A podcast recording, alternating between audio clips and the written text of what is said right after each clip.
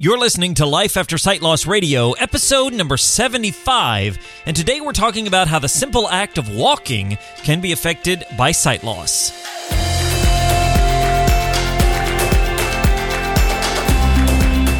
Hello, everyone, and welcome to the podcast helping you discover life after sight loss. My name is Derek Daniel. I am your host and resident VIP, aka visually impaired person.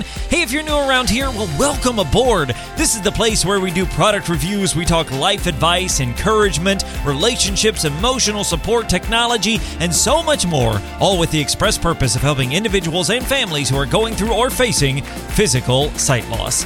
Hey there, guys. Thank you so much for joining me today for episode number 75. That's right. We are three fourths of the way to 175 is a big milestone. So I'm glad that you're here with me. And if this is your 75th time or your first time, I'm glad that you're joining me for today's podcast. If my voice sounds a little deeper, a little bit more bassy this morning, that's because I'm getting up earlier in the morning to record this. I don't know why, I just felt like doing it. So, hey, here we are. But anyway, I'm glad that you're here. Today, we're talking about how walking, yeah, just walking, you know, step, step, one foot in front of the other walking can be affected by sight loss. And I think that's one of those things we don't even think about, but there's lots of different ways it's affected. So we're going to go through them today, talk about how it's affected and how you can deal with that. Before I jump into everything, as always, you can find today's show notes at lifeaftersightloss.com slash 075. Show notes includes links, information, conversation, ways to subscribe and stay connected. So make sure you hop on over to check out those show notes if you have any questions at lifeaftersightloss.com slash 075.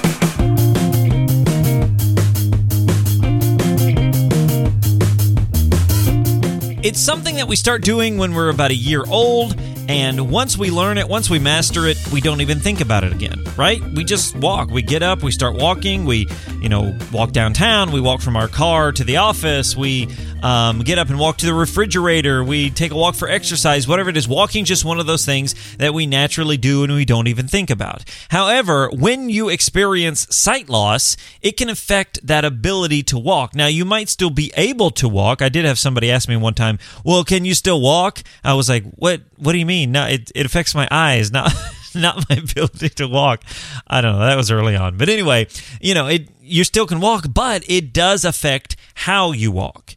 And so I thought, you know what? Why don't we just take a few minutes to talk about that? Because if you recently lost your sight, you may have noticed some of these things. And I thought, well, I'm just going to give you uh, some of the ways it's affected. Now, let me go and give you a disclaimer. I'm going to talk about orientation and mobility and such in today's podcast. I am not an O&M instructor. I am not a professional in that regard. And so some of these things are just coming from my own personal experience. Some of them are coming from things I've learned in O&M, but I am not an O&M professional. So, as I always say at the end of the podcast and everywhere as much as I can, please seek out professional help in your area if you need future and further help with any of these things.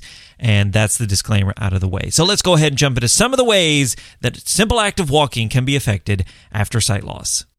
The first way your walking can be affected is your balance. Balance can really be affected uh, when you have sight loss. You know, you're standing in one place and all of a sudden you're leaning one way or the other. And you don't even realize it because your balance can be affected. Sometimes your depth perception is thrown off and you can't find that central focus point to really give you a sense of balance. And it just gets all thrown off. It's all kind of wonky and you're kind of like, oh, am I standing still? Am I leaning? You know, and if you've ever experienced that moment where you're standing and all of a sudden you tilt to the side and you're like, whoa, what, what's, did I just lose my balance? You're not dizzy necessarily. It's just that whenever you're sighted, you tend to focus on something without even realizing it to give you that sense of balance.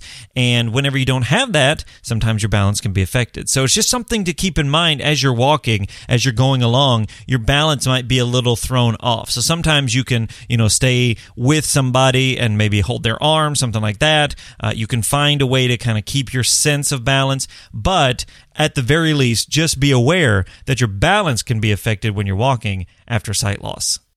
Secondly, and right in line with your balance, is the ability to remain at a straight line. Okay. Many times I've been walking along with, let's say, my wife, and I'll take a few steps, and all of a sudden I'm sort of running into her. And then a few more steps, and I'm three or four feet away from her because I can't keep on a straight line. It's, it's really difficult for me because, again, that whole balance thing and then being able to focus on something, and it's very difficult to keep that straight line. You know, if we're out in the middle of a big open area, let's say like a parking lot, that doesn't have a lot of cars in it because if you were um, you know walking with cars you can probably keep that a straight line. But if you're just out in a big field or a, just an area where there's not a lot of straight lines it's hard to remain straight because again you can't have that focal point to keep you at a straight line. So again this is kind of one of those things where you find straight lines and try to walk along them if at all possible. Maybe you walk along a grass line on a sidewalk and try to stay close to it. You know you remain with the sighted person you're with that sort of thing um, you know guide dogs help with this a lot of times remaining straight. They'll keep you on a straight line, things like that. But it's just important to be aware because so often you'll end up bumping into your friend and like, "What are you doing?" It's like, "I'm trying. I'm really trying to stay straight." It's just really hard because we don't have that focal point. So be aware that remaining straight can be one of those challenges after sight loss. The third thing is pretty obvious, but it's the ability to avoid obstacles. Now, when you're walking and you're sighted, and avoiding an obstacle isn't even an issue because your brain computes it all in real time and you don't even have to necessarily come up with a big game plan to avoid this obstacle, right? If you're sighted and you're walking along and there's a trash can in the way, let's say you're walking along an area and there's trash cans all along the way, well, your brain automatically sees that trash can, computes what to do, it moves your body, you know, around it, let's say to the left, around it, and then back around if that's what you need to do. And you could be having a conversation with a friend like, hey, how's it going? And then boom, you're just moving around the trash can. You didn't think about it because your brain's computing. When you're visually impaired, now you may have to come up upon the trash can to realize that it's there. One, you might have to run into it. You know, that might be bad. But if you got a mobility tool, you might have to bump into it. You might have to find it with, let's say, a cane, something like that. You might have to have the guide dog take you around it. But no longer is it as simple as just computing it, walking around it, and moving on. Avoiding those obstacles can be a lot more challenging and it can slow you down, which we'll talk about here in just a minute. But it's not as simple as just moving around it. So it's something to keep in mind. Avoiding obstacles can be a challenge when you're walking after sight loss. Number four on our list, and I just kind of mentioned it, but whenever you are walking after sight loss, many times it can slow your pace. Your pace can just be brought down a bit. I know for me, I end up walking a couple of paces behind my wife because that way if she runs into something, I won't. But no, I'm just kidding. You know, if she steps off the curb, then I'll have enough time to kind of react and that sort of thing. But my pace slows a bit because I feel like, well, it's better to walk into something going two miles an hour than going 50 miles an hour. You know, it's that kind of mindset. So my pace will slow. If I have to find a trash can with my white cane, I'm not crashing into it, you know, that sort of thing.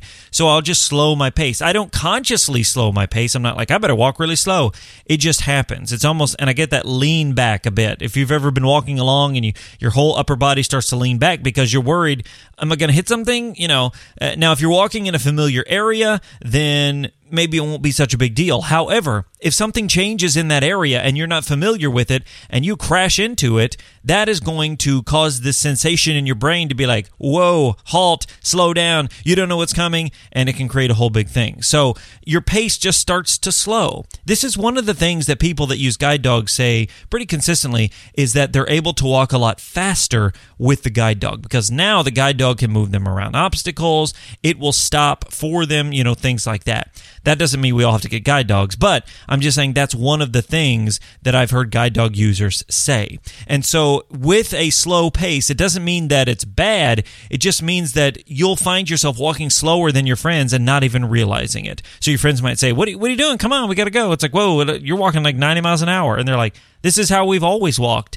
And all of a sudden you're like, I'm walking slower and I didn't even realize it. So just be aware again that your pace can slow whenever you're walking after sight loss.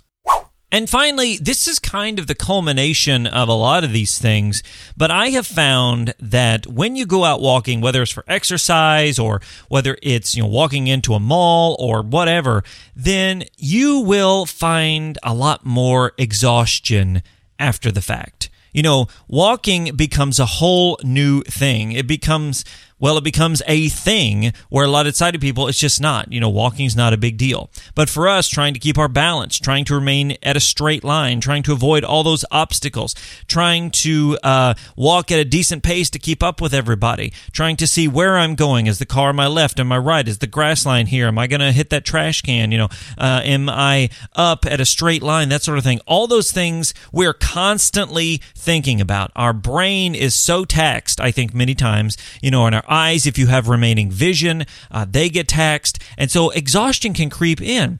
Um, a lot of times I will find with my friends, sometimes I don't use my cane I'm using it more and more now, but you know, I wouldn't use my cane and then I would use it and they would almost be like, What's the deal? Why are you, you know?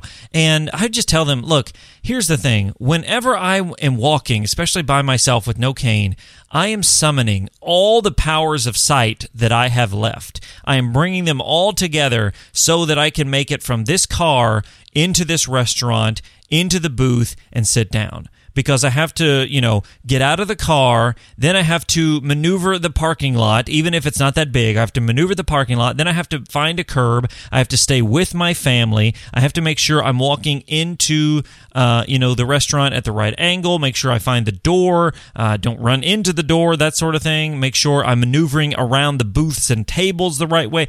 It's a whole big thing now that walking has become such a challenge after sight loss. Now, again, once you kind of do it and you get it, it becomes a little more second nature, but it's constant thought instead of just walking out of the car into the restaurant, sitting at the booth. So there can be some exhaustion, some tiredness, some I don't know, just just a sense of like, oh, wow, that was a lot of work where everybody else isn't thinking about it. Now, again, I don't want to make it sound like walking into a restaurant is going to be this super big challenge and you're going to be wiped out and not even be able to eat. That's not what I'm saying. But the point is, after sight loss, going for a walk will be more tiring, I think, in my own personal perspective, than a normal walk would have been for a sighted person. Just something to remember and think about as you're going out and about. If you experience exhaustion after that, well, that's probably one of the reasons. So, there are five ways that the simple act of walking can be affected by sight loss. Now, again, I always want to make sure we know that I'm not saying that you shouldn't go walking. I'm saying that it can be affected. Now, some of you might be out there and you say, Oh, I've been blind for a while. I love walking. I don't have problems like this.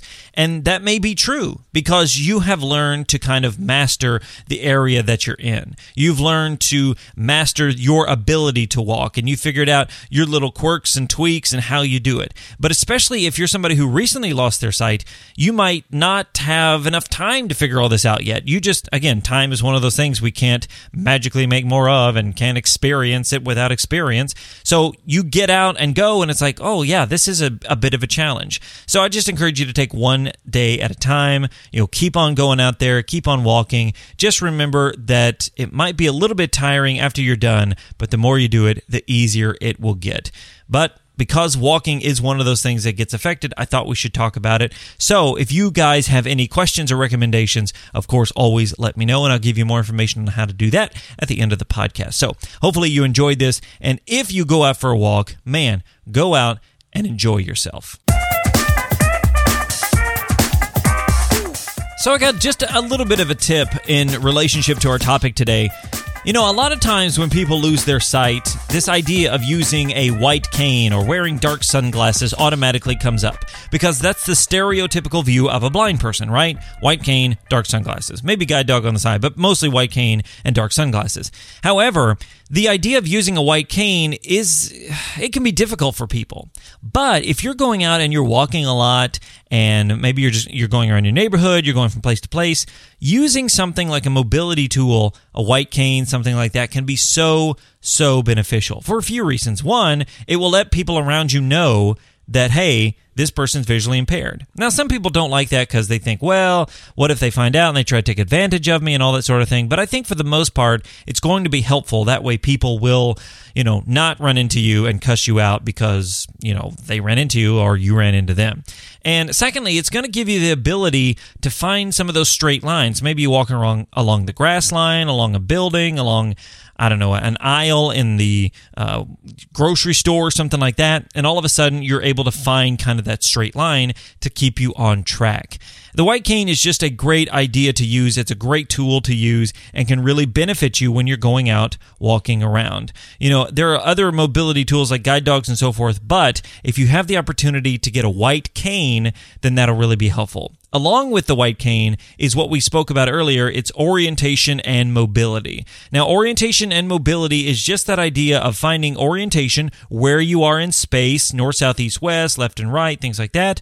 Plus mobility, the ability to just walk around, be confident, keep your head up, that sort of thing. So, in your area, there is probably a location that trains and teaches O&M, as we call it. So, I would encourage, some people call it white cane training, but it's really O&M and, and, you know, it's beyond just the white cane, things like how to cross the street and so forth. So I would encourage you, if you have, a, let's say, an association for the blind, a NFB chapter, ACB chapter, things like that, find out where you can do orientation and mobility training in your area. And I think it will really benefit you if you're interested in getting out there and going walking because all of the things we spoke about can be challenges. However, good O&M and a white cane and a mobility tool can really help you overcome many of those challenges and get you on the road to walking, to going, to doing the things that you want to do.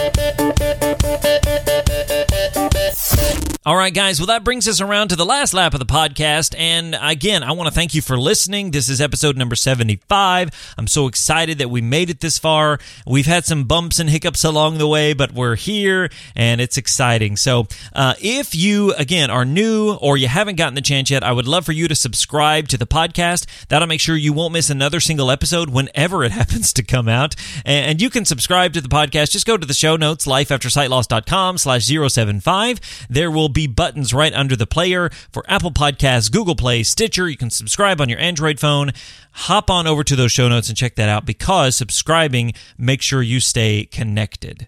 And speaking of staying connected, I want to hear from all of you guys. Maybe you have a story about walking around, white canes, uh, O&M, whatever it is. Maybe you've got a question about something we talked about today. Or maybe it's something completely different and you just want to say hello. I love hearing from each and every one of you. You can email me, Derek, D-E-R-E-K, at lifeaftersightloss.com. I love hearing those emails and responding. It's such a great time. You can hit me up on Facebook, Twitter, Instagram. Um, you can get all of those information information, you know, all of those uh, links in the in the show notes at lifeaftersightloss.com slash 075. You can also leave me a voicemail, and the number to do that is 317-721-1027. You can leave that voicemail. I'll be happy to listen to that and maybe feature it on the podcast. If you've got a question, something like that, you can call it in and leave it. Again, that is a voicemail only line. I don't respond to phone calls and things like that on that line. But I want to hear from you. Use one of those ways and let me know what's going on in your world.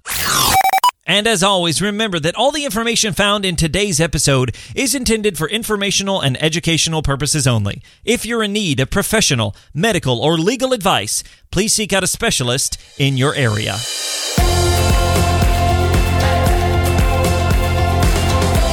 Thank you so much for listening wherever you are. And until next time, remember that sight loss isn't the end, it's just the beginning. My name's Derek Daniel from lifeaftersightloss.com, and I'll see you in the next one.